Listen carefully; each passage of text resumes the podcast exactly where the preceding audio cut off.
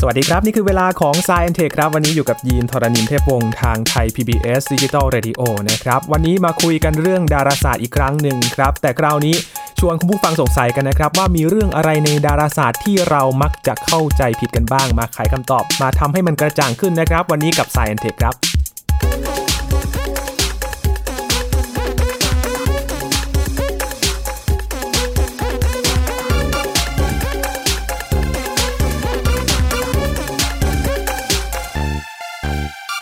และเรื่องดาราศาสตร์จะพูดกับใครไม่ได้นะครับ นอกจากพี่ปองแปงอาจวรงจะธรรมาศตอนนี้อยู่กับเราแล้วสวัสดีครับ สวัสดีครับยีนครับ พูดถึงดาราศาสตร์นะครับมีหลายเรื่องที่น่าสนใจ แล้วก็ชวนให้เราสงสัยแล้วก็หาคำตอบอยู่ตลอดเวลา แต่มันก็มีบางเรื่องใช่ไหมครับพี่ปองแปงที่มันเข้าใจผิดกัน ใช่ฮะจริงๆต้องบอกว่ามันมันมีหลายเรื่องมากๆจนคิดว่าอาจจะเล่าตอนเดียวไม่จบก็ได้นะฮะเพราะว่าตอนนั่งเตรียมอยู่ก็พบว่าเฮ้ยเยอะมากเลยครับครับแสดงว่าบางเรื่องอาจจะเข้าใจผิดจริง ๆ ก็ได้แล้วอาจจะเข้าใจเป็นอย่างนั้นไปแล้ว ก็มีใช่ครับ แล้วก็ หลาย ๆ เรื่องเนี่ยเป็นเรื่องที่เกี่ยวข้องกับการเรียนการสอนเหมือนกันนะฮะ ดังนั้นอืมวันเนี้ยก็เลยคิดว่าเรามาเคลียร์ให้มันถูกต้องดีกว่าโอ้นะครับดีเลเพื่อยครับที่นอกจากในการดูดาวอย่างเข้าใจอย่างถูกต้องแล้วเนี่ย เวลาในเรื่องการเรียนการสอนบ้านเราเนี่ย เราจะได้ทำให้มันถูกต้องด้วยนะครับ ครับเอามาไขคำตอบกันทีละเรื่องกันดีไหมครับพี่ปองแปงได้เลยครับ เราเริ่มจาก เวลาเราเรียนดาราศาสตร์เนี่ยนะครับ ส่วนใหญ่แล้วเนี่ย เรามักจะเห็นภาพคนคนที่ไม่ได้เรียนดาราศาสตร์ก็ตามนะฮะก็เวลาเราดูภาพถ่ายทางดาราศาสตร์เนี่ย ซึ่งมันมีความสวยงามเนี่ยหลาย ๆ ครั้งในภาพถ่ายเหล่านั้นเนี่ยมันมีเรื่องที่ชวนเข้าใจผิดอยู่นะครับอืมซึ่งอันที่จริงคือแน่นอนอย่างที่บางคนเอ่อน้องๆที่มาปรึกษาผมบอกว่าเขาเขาชอบดูดาวมากนะครับเอ่ออยากไปดูดาวที่โน่นที่นั่น เพราะว่าโอ้โหเห็นภาพถ่ายออกมาแล้วมันสวยงามมากครั บบางครั้งส่งรูปมาเนี่ย ผมก็ต้องเตือนเขานิดหนึ่งว่า ภาพถ่ายที่ที่เขาเห็นเนี่ยนะ กับสิ่งที่ตาเห็นเนี่ย บางทีมัน และจริงๆต้องบอกว่าเกือบทุกครั้งเนี่ย มันมันไม่เหมือนกันเลยนะฮะอืมผมยกตัวอย่างนะครับ เช่น เวลาเราถ่ายภาพทางช้างเผือกเนี่ยนะครับ ครับเอ่อเวลาเราเห็นภาพทางช้างเผือกตามช่างภาพเดี๋ยวนี้ก็ชอบไปถ่ายนะฮะ สวยงามเป็นภาพตามเอ่อภูเขานะฮะขึ้นไปบนยอดดอยแล้วก็ถ่ายบ้างอะไรบ้าง บางทีก็ถ่ายตามเอ่อสถานที่สำคัญต่างๆ แล้วก็ติดแบ็กกราวด์เป็นทางช้างเผือกออกมาครับนี่นะครับ บางคนเห็นปุ๊บก็ โอ้เราไปดูนี่ต้องเห็นอย่างนี้แน่ๆจริงๆแล้วไม่ใช่นะอืมอย่างอย่างยีนไม่เคยเห็นภาพถ่ายทางช้างเผือกใช่ไหมฮะเคยเห็นครับ แล้วก็เห็นกันเยอะด้วย แล้วเป็นภาพแบบใช่สวยๆเลย จริง ๆ แล้วมันไม่ใช่ใช่ครับเหรอครับพี่ปองแปง ไม่ใช่ฮะ คือภาพที่เราถ่ายจากโลกของเราเนี่ยนะครับมองมองไปบนท้องฟ้าเราเห็นส่วนหนึ่งของทางช้างเผือกก็จริงนะฮะแต่ว่าภาพถ่ายเนี่ย โดยทั่วไปเนี่ย ถ้าเราถ่ายแบบปกติมันจะถ่ายไม่ติดดังนั้นช่างภาพก็จะต้องมีวิธีพิเศษนะครับ ก็คือรวมแสงให้ได้นานพอสมควร อาจจะเปิดหน้ากล้องค้างไว้นะครับเปิดดูรับแสงค้างไว้ครับ อาจจะยี่สิบวิยี่สิบห้าหรือแม้แต่ประมาณนั้นนะนะครับอืยี่มสิบยี่สิบห้าวินาทีนะครับ แทนที่จะถ่ายแบบแทะเดียวมันก็จะเปิดดูรับแสงนาน แล้วก็ปล่อยให้แสงเนี่ยตกกระทบเอ่อเซนเซอร์นะฮะครับเพื่อจะได้เห็นทางช้างเผือกชัดๆดังนั้นทางช้างเผือกเนี่ย มันก็จะปรากฏชัดกว่าตาเห็นอืมไม่ใช่เท่านั้นนะครับ หลาย ๆ ครั้งเนี่ยเวลาถ่ายเนี่ย ก็จะต้องถ่ายแบบเป็นไฟล์ที่เรียกว่าไฟล์ความละเอียดสูงมากๆนะครับ แบบไฟล์รออืมนะ เสร็จปุ๊บก็จะเอามาดึงรายละเอียดต่างๆ ในโปรแกรมแต่งภาพนะครับอืมให้มันแบบชัดขึ้นครับนะครับ ให้มีคอนทราสต์เพิ่มขึ้นให้เห็นรายละเอียดต่างๆ เพิ่มขึ้น ดังนั้นเวลามาดูด้วยตาเปล่าเนี่ย บางทีผมมักจะบอกคนที่ร่วมทริปไปกับผมนะครับ ไปดูดาวไปแล้วบอกว่า อย่าไปคาดหวังว่ามันจะเหมือนภาพถ่าย เพราะของจริงเนี่ยมันจางกว่านั้นมากครับ ของจริงเนี่ยเวลามองทางช้างเผือกมันเป็นแค่เหมือนฝ้าบางๆ ที่เราหายใจลดกระจกเท่านั้นนะครับ อืมนะฮะแต่ไม่ได้หมายความว่ามันความสวยงามมันลดลงหรือหรือแต่หรือความน่ามหัศจรรย์มันลดลงลดลงแต่อย่างใดนะครับผมแค่จะบอกว่า บางครั้งพอเราพอเราคาดหวังไว้อย่างหนึ่งแล้วไปเจออีกอย่างหนึ่งเราก็จะผิดหวังนี่หรอกไหมคาดหวังมากเกินไปอะไรอย่างนี้ใช่เหมือนแบบ มีคนบอกหนังเรื่องเนี้ย สนุกมากให้ยี่สิบเต็มสิบเลย พอเราไปดูบางทีมันมันสนุกนะ แต่ เฮ้ยเราคาดหวังว่ามันยี่สิบไงครับแต่มันได้แค่สิบเต็มสิบเราก็เราอาจจะเราอาจจะผิดหวังนิดหน่อยได้เหมือนกันอืมอารมณ์ประมาณนั้นนี่เป็นเรื่องที่หนึ่งฮะเกี่ยวคกัรับทางช้างเผือกเนาะโอ้แสดงว่าต้องอาศัยเทคนิคเข้ามาช่วย มันถึงจะเป็นแบบนั้น ถ้าเราไปเห็นตาเปล่าจริงๆเนี่ยอะมันจะไม่ได้อย่างที่เป็นภาพที่เห็นหรอกอ่าไม่ไม่ใช่อย่างที่ภาพถ่ายนะครับอืมแล้วก็เวลาเราดูรูปทางช้างเผือกแม้แต่หลาย ๆ ครั้งเวลาที่มีการเรียนการสอนนะครับ ว่าเป็นภาพทางช้างเผือกเป็นกาแล็กซี่รูป กังหันแบบมีแกนเอ่อก้นหอยแบบมีแกนตรงกลางอะไรเงี้ยนะครับครับก็บางคนก็เข้าใจว่าเนี่ยคือภาพถ่ายทางช้างเผือกจริงๆนะฮะอืมซึ่งอันที่จริงคือทางช้างเผือกเนี่ยเราถ่ายได้เฉพาะบางส่วนของมันเท่านั้น เราไม่สามารถ ยังไม่มียานลำไหน หลุดออกไปจากทางช้างเผือกได้ แล้วถ่ายกลับเข้ามาได้จริงไหมฮะครับดังนั้นภาพถ่ายทางช้างเผือกที่เราเห็นเป็นจานๆเนี่ย อันที่จริงเกิดจากแบบจำลองทางคอมพิวเตอร์นะครับอืมและ หลาย ๆ ครั้งนะฮะก็เกิดจากจินตนาการของศิลปินที่พยายามจะเอ่อสร้างสร้างสร้างภาพขึ้นมาให้ให้ให้คนเข้าใจนะครับ ครับ แล้วก็ยิ่งไปกว่านนั้น หลาย ๆ ครั้งเกิดจากการเอาภาพกาแล็กซี่ที่คล้าย ๆ กับ เอ่อคือมีคือนักดาราศาสตร์เขาคาดการณ์กันว่ามันหน้าตาใกล้เคียงกับทางช้างเผือกเขาก็เอามันมาใช้ในการเรียนการสอนครับนะฮะบางครั้งก็อาจจะเอาภาพกาแล็กซี่อันโดรเมดานี่แหละ ซึ่งเป็น สไปรัลเอามาบอกว่าเนี่ยคือคือคือทางช้างเผือกและระบบสุริยะอะไรที่เราอยู่ตรงโน้นตรงนั้น ซึ่งจริงๆแล้วเนี่ย เอ่อจริงๆต้องบอกว่าเวลาเปรียบเทียบอะไรแบบนี้บางทีเราต้องดอกกันไว้นะฮะเพื่อที่จะบอกว่าคนฟังจะได้เออหรือนักเรียนจะได้เข้าใจว่าอ๋อจริงๆมันเป็นภาพที่ใช้ในการเปรียบเทียบอืมคือมนุษย์เราเหมือนคนที่อยู่ในบ้านนะครับ ก็คือทางช้างเผือกครับแล้วเราไม่สามารถถ่ายบ้านทั้งหลังได้จริงไหมเพราะเราไม่เคยออกนอกบ้านเลยอืม วิธีง่ายที่สุดก็คือ มองไปที่บ้านที่หน้าเอ๊ะดูๆแล้วมันน่าจะคล้ายๆบ้านเราเลยครับแล้วก็ถ่ายออกมาแล้วก็บอกว่าเนี่ยคือทางช้างเผือกเราทำแบบนั้นนะครับอืมคือร้อยเปอร์เซ็นเลยถ้าถ่ายจากบนโลกของเราเนี่ยไม่ได้เห็นทั้งหมดหรอกมาแค่เสี้ยวหนึ่งเท่านั้น ใช่ฮะเราเออเห็นทั้งหมดนี่ยังทำไม่ได้แต่ไม่แน่นะครับ ในอนาคตถ้าเราเดินทางออกนอกทางช้างเผือกได้ แต่ที่แต่แต่ผมคิดว่าไม่น่าจะเร็วๆนี้แน่นอนนะฮะครับก็ ก็น่าจะได้ครับอืมอืมเพราะทางช้างเผือกมันใหญ่มากจริงๆจะเดินทางออกไปได้นี่โอ้โห ผมว่าแบบ เออน่าจะน่าจะรออย่างน้อยๆเป็นร้อยปีอะครับโหไกลด้วยแล้วก็อีกนานนี้ด้คืวยลดให้แล้วนะลดให้แล้วด้วยลดให้เยอะมากเลยแบบร้อยปีนี่คือแบบจริงๆน่าจะเป็นด้วยเทคโนโลยีปัจจุบันอาจจะใช้เวลาเป็นหมื่นปีก็ได้ฮะครับอืมนะโอเค ทีนี้เรามีเรื่องไหนที่เราเข้าใจผิดกันอีกนะครับครับเรื่องที่สองเกี่ยวกับเวลาเราดูรูปถ่ายครับยินเอ่ออือมกล้องโทรทัศน์ต่างๆ มักจะถ่ายภาพเนบิวล่ามาให้เราเห็นว่ามันสวยงามแค่ไหนเนาะครับ อืม อย่างอย่างยินนี่เคยเห็นเอ่อภาพเนบิวลาอะไรบ้างไหมฮะพอมีมีชื่อติดในใจสักชื่อไหมเนบิวลายินจำชื่อไม่ค่อยได้เลยครับ พี่ป๋องแป๋งแต่เคยเห็นในหนังสือเรียนแล้วก็ลืมๆไปแล้วแต่รู้ว่าอะเนบิเนบิวลาอย่างเงี้ยครับ มีชื่อไหนที่คุ้นๆบ้างไหมครับพี่ป๋องแป๋งอะไรนะฮะชื่อไหนที่เป็นที่รู้จักกันมากสำหรับเนบิวลาอ๋ออ๋อมีมีหลายเนบิวลานะครับ ก็เช่นเนบิวลานายพรานนะฮะหรือ Orion Nebula เนี่ยเป็นเนบิวลา popular ที่คนมักจะรู้จักกันดีนะฮะนักดูดาวรู้จักกันดี เพราะเห็นด้วยตาเปล่าด้วยนะครับครับแล้วก็อยู่ที่เอ่อกลุ่มดาวไฉที่ที่ที่เรารู้จักกันดีเนี่ยนะฮะก็เห็นกันเป็นลักษณะเป็นผ้า นะฮะอืมมูบัวนะครับ บนท้องฟ้าครับ ทีนี้เวลากล้องโทรทัศน์ต่างๆถ่ายออกมา เราจะเห็นเนบิวล่าเป็นสูงสีสันสวยงามเนี่ยนะฮะเอ่ออมมีความเรื่องที่ชวนเข้าใจผิดมีอยู่สองเรื่อง ครับ บางครั้งพอเราเห็นว่าเนบิวล่าสีสันต่างๆ เหล่านี้เนี่ย เรา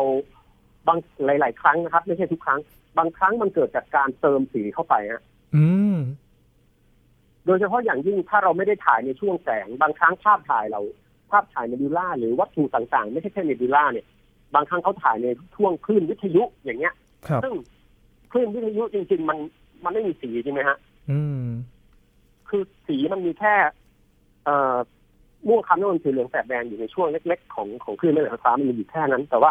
อย่างคลื่นวิทยุเนี่ย ตาคนรับมองไม่เห็น ดังนั้นเวลาเราถ่ายด้วยคลื่นวิทยุหรืออะไรก็ตามมันก็จะมองไม่เห็นสีนะฮะครับเขาก็ต้องเติมสีเข้าไป ซึ่ง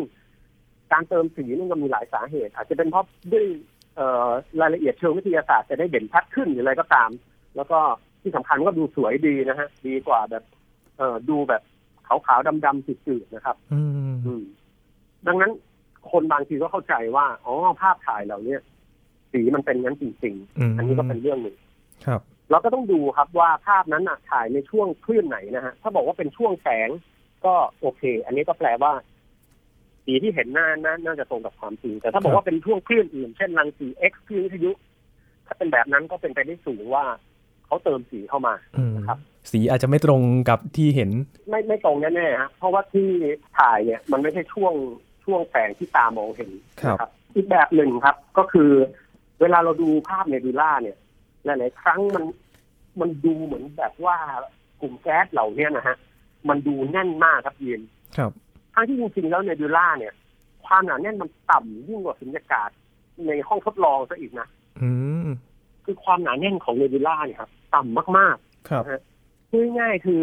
มันแทบไม่มีอนุภาคอะไรอยู่แถวนั้นเลย แต่ที่เราเห็นว่ามันดูหนาแน่นมาก ความหนาแน่นเหล่านั้นเนี่ย เป็นสิ่งที่เราดูจากภาพแล้วคิดว่ามันหนาแน่น จริง ๆ แล้วมันเกิดจากการที่เนบิวล่าเนี่ยมันหนาครับ ครับ แต่มันไม่แน่นอืมคือ เวลาเรามองไปที่เนบิวล่าครับยินไม่ว่ามันจะอยู่ใกล้หรือไกลเนี่ย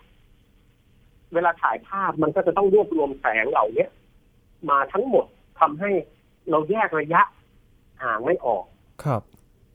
งงไหมฮะ ยกตัวอย่างเช่น ดาวไถอย่างเงี้ย เวลาเรามองดาวไถนะครับ ดาวไถที่มันเรียงเป็นรูปคันไถเนี่ยครับเรียงครับ มัน มันไม่ได้อยู่ในระนาบเดียวกันเหมือนที่ตาเราเห็นนะฮะอืมจริง ๆ ดาวแต่ละดวงเนี่ยครับ มันมันอยู่ลึกตื้นหนาบางไม่เท่ากันเลยอืมนะฮะครับ บางดวงอยู่ใกล้เรามาก บางดวงอยู่ไกลเรามาก แต่โดยรวมแล้วทั้งหมดมันไกลมากทำให้เราไม่สามารถแยกระยะได้นะฮะและเมื่อเราไม่สามารถแยกระยะได้ สมองเราก็เห็นมันไปว่า อ๋อเราก็ตีความไปว่า เนี่ยมันอยู่บนกระนาบหรือแผ่นเดียวกันทั้งหมด ครับ อย่างยีนพอเข้าใจไหมเอ่ยคือภาพที่เราเห็นเนี่ยมันชวนให้เราคิดไปว่ามันอยู่ระนาบเดียวกัน แต่ความเป็นจริงแล้วเนี่ย คือมันมีความตื้นลึกหนาบางมีมิติของมัน ระยะห่างของมันที่มันไม่เท่ากันใช่เนบิวล่านี่ก็เหมือนกัน จริงๆภาพที่เป็นเนบิวล่าเนี่ยฮะแก๊สที่มันสว่างดูแน่นเนี่ย จริงๆมันไม่ได้ไม่ได้แน่นเลยครับ มันโปร่งมากๆ เพียงแต่ว่าเอ่อ ไอตัวที่อยู่ลึกมันก็เปล่งแสงออกมาไอตัวที่อยู่ตื้นก็เปล่งแสงออกมาแล้วเนบิวล่าบางทีหนาหลายปีแสงนะฮะอืมคือความหนาระดับเนี้ยทำให้เวลาถ่ายภาพออกมามันดูหนาแน่น แต่จริง ๆ มันมันมันแค่ลึกเข้าไปมาก แต่จริงๆตัวมันเนี่ยเบาบางสุดๆนะครับ อันนี้ก็เป็นสิ่งที่หลายคนเขาจะเข้าใจผิดเกี่ยวกับเนบิวลานะครับครับทางช้างเผือกแล้วก็ภาพถ่าย เกี่ยวกับดาราศาสตร์นะยินครับ เมื่อกี้พี่ป๋องแป๋งบอกว่าเนบิวเนบิวลาที่อยู่ในช่วงคลื่นที่นอกจากช่วงของแสงเนี่ย เรียกว่าอะไรนะครับ สีที่นำมาเติมอ๋ออย่างนี้ครับเอ่อจริงๆ ไม่ใช่แค่เนบิวลาฮะบางครั้งเวลานักดาราศาสตร์อยากถ่ายภาพวัตถุท้องฟ้าทั่วไปนะครับ ไม่ว่าจะเป็นกาแล็กซี่เนบิล่ากระจุกดาวนะครับเขาจะไม่ถ่ายแสงอย่างเดียวครับยินครับ วัตถุเหล่านี้หลาย ๆ ครั้งมันจะเปล่งคลื่นท่วงอื่นๆมาด้วย เช่น อินฟราเรดอาจจะเปล่งอัลตราไวโอเลตอาจจะเปล่งคลื่นวิทยุและเปล่งรังสี X ออกมา ครับสิ่งเหล่านี้เนี่ยเขาจะเก็บภาพถ่ายเหล่านี้ในช่วงคลื่นต่างๆ แยกกันนะครับอืมเพื่อสะดวกในการวิเคราะห์แล้วก็วิจัย เหมือน เอ่อเหมือนผมถ่ายภาพเอ่อผมผมถ่ายภาพ ต้นไม้ต้นหนึ่งอย่างเงี้ยนะฮะใช้กล้องธรรมดาแล้วก็เก็บแสงใช่ไหมครับครับ ถ้าผมเอากล้องอินฟราเรดมาถ่ายแบบที่เขาแบบภาพที่แบบพวกเอ่อทหารเขาเอาไว้ลบตอนกลางคืนอะไรเงี้ยเออ เป็นเก็บรังสีความร้อนเนี่ย อันนี้ก็ถ่ายด้วยคลื่นรังสีอินฟราเรดอย่างเงี้ย อืม แล้วเราก็เก็บหลาย ๆ ช่วงนะฮะทีนี้เนี่ยไอตัวที่เวลาผมบอกว่าเก็บเก็บด้วยคลื่นรังสีอินฟราเรดหรือว่าเอ่อรังสีเอกซ์เนี่ย โดยทั่วไปรังสีเหล่านี้มันมันมันไม่มีสีเนี่ยฮะ ครับเพ ราะ concept ของสีเนี่ยมันมันอยู่กับแสงเท่านั้น แต่สิ่งเหล่านี้มันมันไม่ใช่แสงดังนั้น มันไม่ควรจะมีสี อืมแต่ที่เราเห็นเป็นสีเพราะเขาเอามาเปลี่ยนให้มันเป็นสีนะฮะ เช่น ถ้าถ่ายในช่วงคลื่นวิทยุเขาอาจจะใช้หลักนี้ฮะ อาจจะนะครับ เช่นคลื่นช่วงคลื่นวิทยุความยาวคลื่นสั้นก็ปล่อยเป็นสีเอ่ออาจจะใช้เป็นสีน้ำเงิน ช่วงคลื่นวิทยุความยาวคลื่นยาวก็อาจจะใช้เป็นสีแดงให้มันล้อกับแสงอะไรอย่างเงี้ย อืม นะทำให้เราเข้าใจผิดนะฮะว่าวัตถุบนท้องฟ้าหลาย ๆ อย่างเนบิวล่าบ้างอะไรบ้าง ถ้าเขาถ่ายด้วยเครื่องคลื่นวิทยุ เราก็อาจจะบางครั้งเราไม่ได้อ่านว่ามันเป็นคลื่นวิทยุ หรือแม้จะอ่านว่ามันเป็นคลื่นวิทยุ แล้วก็เข้าใจว่ามันเป็นสีแบบนั้นแต่จริงอืมๆช่วงคลื่นวิทยุมันไม่มีสีเขาเติมเข้าไปเองครับโอ้นี่ได้ถอดรหัสจากภาพถ่ายทางดาราศาสตร์ที่เราเห็นกันนะครับ จริง ๆ แล้วมันบางทีเนี่ยสิ่งที่เห็นอาจจะไม่ใช่สิ่งที่เป็น ใช่ฮะอืมแต่ว่าไม่ก็ก็ทั้งนี้ทั้งนั้นฮะ อันนี้ก็คือรู้เอาไว้ก่อนนะครับครับ แล้วก็หลาย ๆ ภาพเองเนี่ยเวลาเขาถ่ายเนี่ยบางคนก็บอกว่าเอ๊ะแล้วแล้วแล้วทำไมเขาทำแบบนี้เขาหลอกเราหรือเปล่าจริงๆต้องบอกว่าเขาไม่ได้หลอกเรานะครับก็เขามีใช้สำหรับงานวิจัยมีมีความหมายในแบบของเขา แต่ว่าเวลาเราจะศึกษาเนี่ยเราก็ต้องเอ่อศึกษาให้ลึกนิดนึงนะครับ เราก็ครัจะบเข้าใจว่าอ๋อสีพวกนี้มาจากไหนอย่างไรนะอืมไขความกระจ่าง แรกที่เราเห็นจากภาพถ่ายที่เราเห็นนะครับ มีเรื่องอะไรอีกไหมครับใช่ครับพี่ปองแปงอันนี้อีกเรื่องหนึ่งฮะก็คือเวลาเราถ่ายภาพเนี่ยมีอีกหลายเรื่องนะครับ เช่น เวลาเรามองไปที่ดวงอาทิตย์ฮะคือจริงๆดวงอาทิตย์เนี่ยเป็นเป็นเป็นวัตถุท้องฟ้าที่สว่างมาก เราไม่สามารถมองด้วยตาเปล่าได้นะครับ ครับ เอ่อการมองด้วยตาเปล่าเนี่ยอันตรายมากนะครับอืมทำให้ตาบอดได้ ซึ่ง เอ่อเวลาเขาถ่ายภาพดวงอาทิตย์เนี่ย แน่นอนเขาก็ไม่สามารถที่จะถ่ายภาพด้วย ด้วยกล้องโทรทรรศน์ pure ๆนะฮะหรือว่ากล้องถ่ายรูป pure ๆได้นะครับ มันสว่างไปหมดเขาก็ต้องใช้ฟิลเตอร์หรือตัวกรองแสงจริงไหมครับ ครับอ่าจะถ่ายดวงอาทิตย์ต้องมีตัวกรองแสงนิดนึง แสงมันจะได้แบบ เอ่ออ่อนลงมาหน่อยนะฮะอืมแล้วเราก็จะเห็นดวงอาทิตย์เป็นขอบ เป็นเป็นวัตถุกลมๆชัดเจนทีนี้เวลามองไปที่ดวงอาทิตย์เนี่ย เราจะเห็นว่าถ้ากล้องเราดีพอนะครับ คือสามารถส่อง ดวงอาทิตย์ได้ใหญ่มากนะเราจะเห็นว่าบนบนดวงอาทิตย์มีจุดปรากฏอยู่นะครับ ครับ จุดเหล่านี้เนี่ยเขาเรียกว่าซันสปอตนะฮะซึ่งเรามาบางคนเราเรียกด้วยความเข้าใจผิดว่ามันเป็นจุดมืดบนดวงอาทิตย์นะครับ อืมเคยได้ยินไหมฮะจุดมืดบนดวงอาทิตย์ยินเคยได้ยินจุดมืดหรือว่าเป็นจุดดับใช่ไหมครับ ที่เขาอ่าเรียกจุดกันดับนั่นแหละ ครับ ซึ่งอันที่จริงถามว่ามันมืดไหมถ้า ผมเอาจุดมืดหรือจุดดับที่ว่าเนี่ย มาวางไว้ในห้องนะฮะ มันสว่างมากจนตาเราบอดได้เลยนะครับโอ้ มันไม่มืดเลยนะฮะ แล้วทำไมเราถึงมองเห็นมันเป็นสีดำๆล่ะครับพี่ปองแปงคำตอบคือเพราะเมื่อเรากรองแสงออกไปมากนะครับยินครับ ครับ แสงบริเวณจุดมืดเนี่ยฮะมันก็จะสว่างน้อยกว่าบริเวณที่อยู่รอบอืมๆมันเหมือนกับว่าผมเปรียบเทียบนี้ ผมผมเปิดสปอตไลท์แล้วกันนะฮะ ผมเปิดสปอตไลท์ส่องส่องไปที่ผนังเนี่ยครับยินครับครับ แล้วผมเอาสกอตเทปนะฮะเป็นเทปกาวขุ่นๆมาแปะไว้ตรงสปอตไลท์นิดนึงอืมนะฮะแน่นอนแสงมันต้องทะลุเจ้าเจ้าเทปกาวขุ่นๆนั้นไปได้เยอะพอสมควรอยู่แล้วครับ แต่ถ้าเราแต่ถ้าเราใส่แว่นกันแดดแล้วมองไปที่สปอตไลท์เนี่ยนะฮะเราก็จะพบว่าไอ้ตรงที่แปะเทปกาวไว้เนี่ย มันมันมืดกว่ารอบๆหน่อยนึงอืม แล้วก็จะบอกว่า อ๋อ ไอ้จุดพวกเนี้ยนะฮะหรือจุดมืดจุดดับเราเนี่ยมันมันมันคงมืดแหละมั้งจริงๆมันไม่มืดเลยโอ้แต่มันมืดเพราะคุณไปกรองแสงออกแล้วคุณเปรียบเทียบกับรอบๆมันเลยมืดอืมซึ่งไอการมืดที่ว่าเนี่ย มันเกิดจากอุณหภูมิของมันนะฮะครับเอ่ออันนี้อธิบายคร่าวๆนิดเดียวก็คือว่า อุณหภูมิของมันต่ำกว่าบริเวณโดยรอบ มันก็เลยสว่างน้อยกว่าเล็กน้อย พอสว่างน้อยกว่าเล็กน้อยเราไปกรองแสงออกกรองออกกรองออกกรองออก อย่างละเท่าๆกันทั่วทั้งดวงไอ้ตรงที่มันเป็นจุดเหล่านี้มันก็เลยเขาเรียกอะไรปรากฏเป็นจุดมืดจุดดับครับเป็นจุดเป็นสีดำๆใช่ อืมแสดงว่ามันไม่ได้ซึ่งมือัดนที่จริง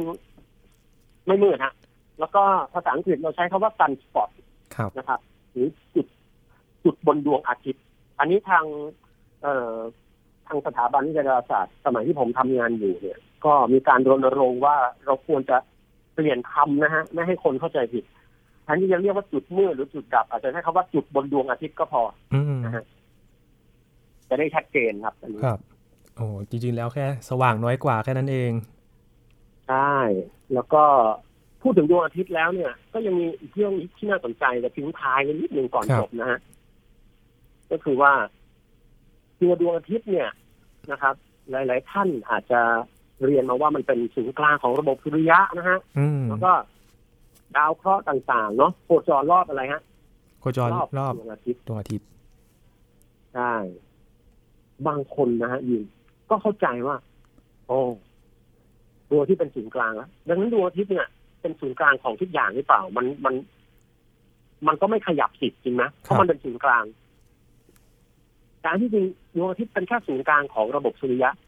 แต่ถ้าเทียบกับทางช้างเผือกเนี่ยดวงอาทิตย์มันไม่ใช่ศูนย์กลางอืมดังนั้นดวงอาทิตย์เองเนี่ย ก็โคจรไปรอบๆกาแล็กซี่ทางช้างเผือกนะครับอ๋อ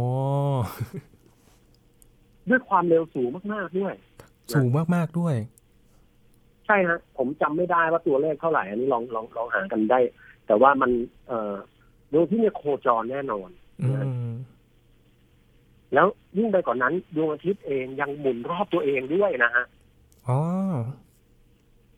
บางคนบอกดวงอาทิตย์ไม่หมุนดวงอาทิตย์มันอยู่ตรงกลางมันจะหมุนอะไร หมุนนี่ฮะ แล้วก็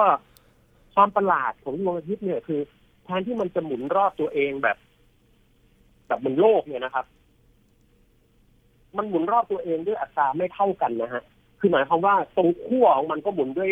หมุนช้าหน่อยนะฮะครับแถวขั้ว พอเส้นศูนย์สูตรเนี่ยก็กวาดมุมเร็วเลยนะฮะอืมอ่า มันหมุนด้วยอัตราที่เอ่อไม่เท่ากันนะคฮะรับโอ้โหคือไม่ได้อยู่กับที่แน่นอนดวงอาทิตย์ ไม่อยู่กับที่ครับ ดังนั้น เอ่อที่ที่ที่นักดาราศาสตร์รู้แน่ๆนะฮะว่าดวงอาทิตย์เนี่ยหมุนรอบตัวเองยีรู้ไหมครับเขารู้ได้ไง รู้ได้ยังไงครับพี่ปองแปง เรารู้ได้จากการง่ายๆก็คือเราศึกษาเอ่อจุดบนดวงอาทิตย์นี่แหละฮะอ๋อเราก็ดูจุดพวกเนี้ยฮะแล้วก็ดูว่าจุดพวกนี้มันขยับหรือเปล่าอะแล้วอย่างวันนี้เราเห็นมันอยู่ตรงตรงข้างหน้าเราใช่ไหมครับครับ วันต่อไปเราก็เห็นมันขยับไปนิดหน่อยนะฮะวันต่อไปแล้วก็เห็นมันขยับอีกแล้วก็ไปพอแล้วก็รู้ได้ว่าอ๋อนี่มันเกิดจากการหมุนรอบตัวเองของดวงอาทิตย์ใช่ไหมฮะอืมโอ้จริงนั่นด้วแหยละนั่นแหละ คือจุดมันไม่ได้อยู่กับที่ ใช่ไม่อยู่กับที่ครับ ซึ่งดวงอาทิตย์ถามว่ามันหมุนรอบตัวเองด้วยอัตราเท่าไหร่ มันพูดค่อนข้างยาก เพราะว่าดวงอาทิตย์ไม่ใช่ของแข็งครับนะฮะถ้ามันเป็นของแข็งเนี่ย มันก็ มันก็หมุนรอบตัวเองแล้วก็แล้วก็แล้วก็ เอ่อจับเวลาก็ชัดเจนดี แต่ว่าอืมที่ขั้วมันเนี่ย มันหมุนรอบตัวเองช้าครับ ครับ ประมาณเดือนกว่าๆหรือเอ่อใช้คำว่าสามสิบห้าวันสามสิบอะไรแถวนั้นเนี่ยนะฮะกว่ามันจะหมุนครบหนึ่งรอบ อืมแต่ที่เส้นศูนย์สูตรของดวงอาทิตย์นะครับ มันใช้เวลาหมุนไม่ถึงเดือนนะฮะอืมอาจจะสักยี่สิบห้าวันยี่สิบหกวันอะไรเงี้ยนะฮะครับก็เพราะว่ามันมันหมุนด้วยอัตราไม่เท่ากันนะฮะเพราะมันไม่ใช่ของแข็งนะฮะอันนี้ก็เป็นเรื่องความเข้าใจผิดเกี่ยวกับดาราศาสตร์ ซึ่ง อันนี้ยังไม่ครบเลยนะฮะ ยังไม่หมดเหรอครับพี่ปองแปงแสดงว่ามีอีกเยอะยังไม่หมดมากครับๆแน่เลย จริงๆยังเหลือเรื่องที่น่าสนใจแล้วก็อยากนำมาเล่าอีกหลายเรื่องเลยนะครับ เป็นความเข้าใจผิดเกี่ยวกับดาวเหนือ ดาวหางนะฮะ แล้วก็ความเข้าใจผิดเกี่ยวกับดวงจันทร์อะไรเงี้ยนะครับอืซึ่งมไว้คุยกันคราวหน้าดีไหมครับ ดีเลยครับ เป็นเรื่องที่น่าจะไขความกระจ่างให้กับ คอดาราศาสตร์หลาย ๆ คนด้วย แล้วก็คนที่สนใจในเรื่องนี้ว่ามีเรื่องอะไรที่ เอ๊ะเข้าใจกันมานานแล้วแต่ว่าจริง ๆ แล้วมันไม่ใช่ด้วย เดี๋ยวมาติดตามกันต่อในสัปดาห์หน้านะครับว่ามันจะมีเรื่องอะไรบ้างที่เราต้องมาไขความกระจ่างกันต่อนะครับ พี่ปองแปง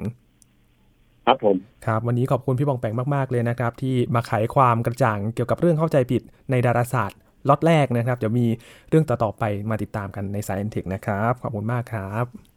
อบคุณครับครับครับนี่คือ Science Tech ประจำวันนี้ครับ คุณผู้ฟังครับติดตามรายการย้อนหลังกันได้ที่ www.thaipbsradio.com นะครับ ช่วงนี้หมดเวลาแล้วครับ ยินทรณินเทพวงศ์พร้อมกับทีมงานทุกคนลาไปก่อนนะครับ สวัสดีครับ